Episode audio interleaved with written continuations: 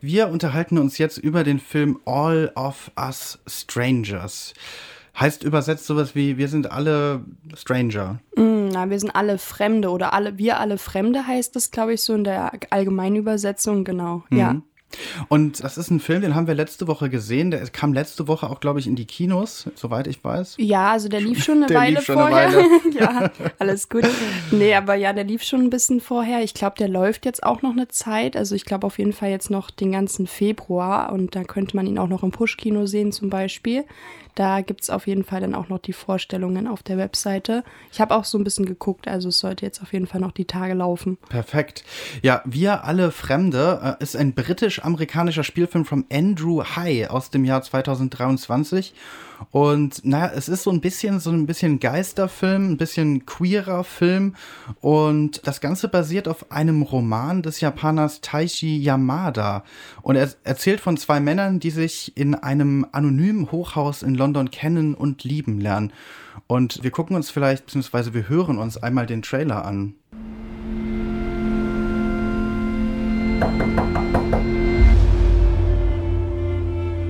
Hello. Hi. Saw you looking at me from the street. I'm assuming you're not with anyone. Never see you with anyone.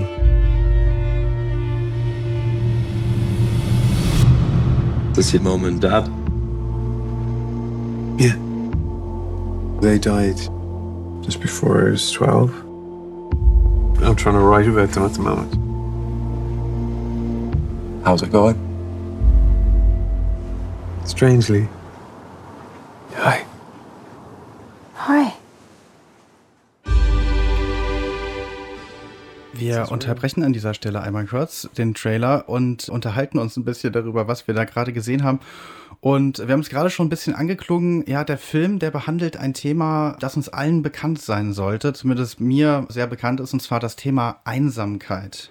Ja, also gerade wenn man alleine wohnt, das ist ja für viele Leute, die alleine wohnen und nicht in der WG, oft das Thema, dass man ja zwar vielleicht noch Freunde hat, aber oh Gott, das hört sich jetzt noch deprimierend an.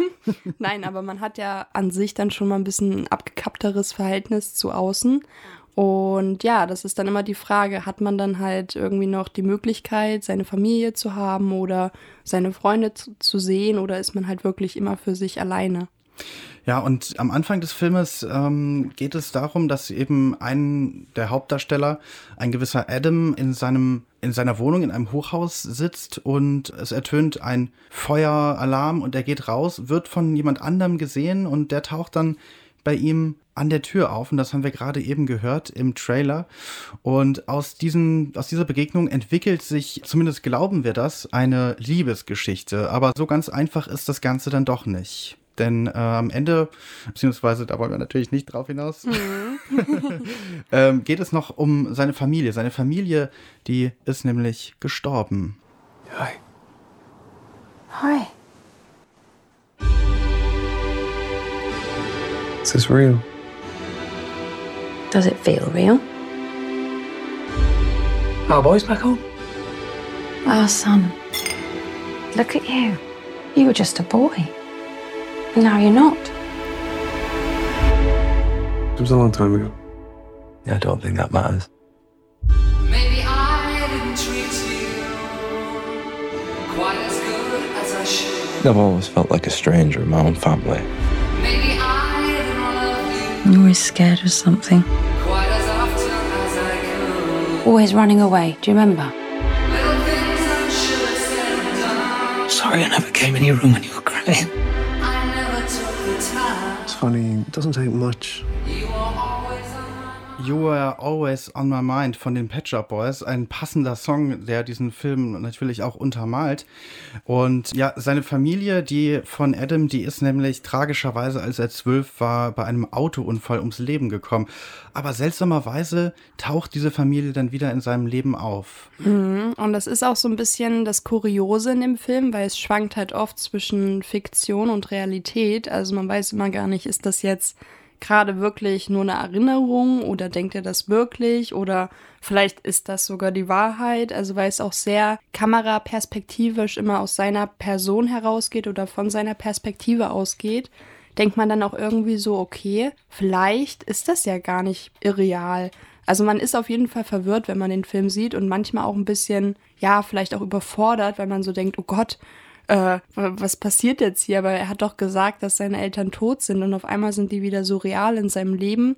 Und für mich hat das so bedeutet, dass ja dieses Vermissen von geliebten Menschen oder ja verstorbenen, von uns gegangenen Menschen ja sowas Greifbares auch ist, dass man dann halt irgendwie wahrscheinlich auch lange dem hinterher trauert und sie dann auch real im Leben sieht oder dass man dann halt immer wieder so diese realen Momente hat, wo man sagt, oh, hier waren wir zusammen oder ich, ich erkenne die jetzt auf einmal hier wieder, obwohl sie gar nicht da sind oder ich sehe einen Menschen, der ähnlich aussieht und denke, das ist die Person. Das ist etwas, womit ich mich gerade als getrennter Mensch auf jeden Fall auch sehr identifizieren kann. Ständig denkt man, läuft durch die Straßen und denkt sich, oh Gott, das ist sie. Mhm. Ähm, und ja, was ist Realität? Was ist real? Ne? What is real? Das, äh, diese Frage stellt der Trailer auf jeden Fall auch.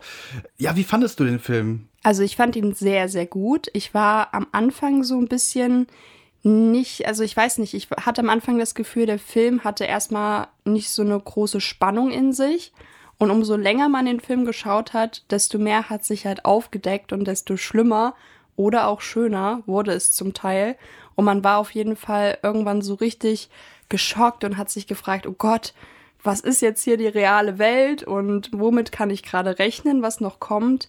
Auf jeden Fall ein sehr spannender und auch sehr berührender Film. Also es geht ja auch viel um ja, das Queer-Sein und halt eben auch der Umgang von Familienangehörigen damit. Und da werden also die fiktiven Eltern gestehen auch im Nachhinein dann in der Vorstellung von Adam halt die Fehler ein, die sie vielleicht in seiner Jugend gemacht haben oder die sie, die Momente, wo sie nicht so für ihn da waren. Und das berührt natürlich gerade, wenn man selber auch mit diesem Thema zu kämpfen hatte oder wenn man das auch kennt von Freunden oder von anderen, einen natürlich sehr, ja. Das sind auf jeden Fall Wünsche, die, glaube ich, jeder kennt. Also irgendwie nochmal mit den Eltern reden zu können über Dinge, die vielleicht nicht so schön gelaufen sind. Und ja, der Film begeistert. Die Spannungskurve, du hast es gerade schon angesprochen, am Anfang sehr seicht, bis sich das Ganze dann ins Unermessliche steigert, mhm. Äh, bis hin zum Ende, auf das wir jetzt nicht eingehen wollen, weil ja. wir natürlich, weil wir natürlich einen Cliffhanger betreiben wollen. All of Us Strangers würde ich euch empfehlen, äh, auf jeden Fall zu schauen. Ich muss sagen, nach dem Film ging es mir erstmal nicht gut. Äh, also das hat bestimmt so eine Stunde gedauert, bis dieser Schockzustand irgendwie aufgehört hat. Aber das zeichnet ja vielleicht auch das große Kino aus, ja. Und wenn ihr euch das angucken wollt, den Film All of Us Strangers, könnt ihr das tun heute im Push-Kino um 21.30 Uhr, in den Passagekinos um 20.30 Uhr oder am Kino im Markt in Jena. Gut, da das ist nicht unser Sendegebiet. Auf jeden Fall äh, ist es noch, der Film noch wahrscheinlich noch lange in den Kinos zu sehen. Und wenn Wolfgang M. Schmidt darüber ein Video dreht, dann ist es auf jeden Fall, ne, dann heißt schon, das muss schon was heißen. All of Us Strangers von dem Andrew Hyde. Andrew Hyde, Andrew genau. Hyde aus Großbritannien. Und äh, ja, das war unsere Filmvorstellung